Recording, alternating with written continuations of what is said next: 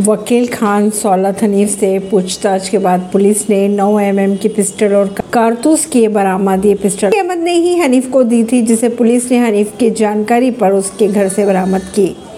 इसके अलावा एक एप्पल फ़ोन भी बरामद किया गया। अतिक अहमद के वकील के घर से 9 एमएम की पिस्टल हुई बरामद। उमेश पाल हत्याकांड का खुल सकता है राज। बात करें शाइस्ता परवीन की तो शाइस्ता परवीन के बाद अतीक अहमद के सबसे बड़े राजदार वकील खान सौलत हनीफ ने अपना मुँह खोलना शुरू कर दिया है। उमेश पाल हत्याकांड में प्रयागराज पुलिस ने अतीक के करीबी वकील खान सौलत हनीफ से पूछताछ की।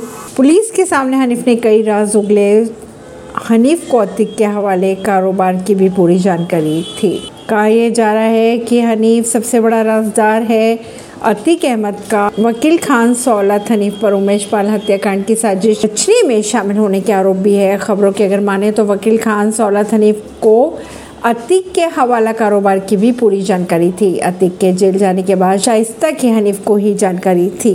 पैसे कहाँ भेज रहे हैं, किसे भेज रहे हैं और कहाँ से आना है, ये सब सारी डिटेल हनीफ को ही पता होती थी। अगर खबरों की माने तो वकील खान, सौलत हनी फ़िलहाल प्रयागराज के नैनी जेल में बंद है उसके खिलाफ असद के फ़ोन से सबूत मिले भी थे। असद के मोबाइल पर वकील खान, सौलत हनीफ ने ही उमेश पाल की फ़ोटो भेजी थी। तस्वीर व्हाट्सएप पर उमेश पाल की हत्या के चार दिन पहले भेजी गई थी। ऐसी ही खबरों को जानने के लिए जुड़े रहिए जनता श्रेष्ठता पॉडकास्ट से। परवीन दिल्ली से।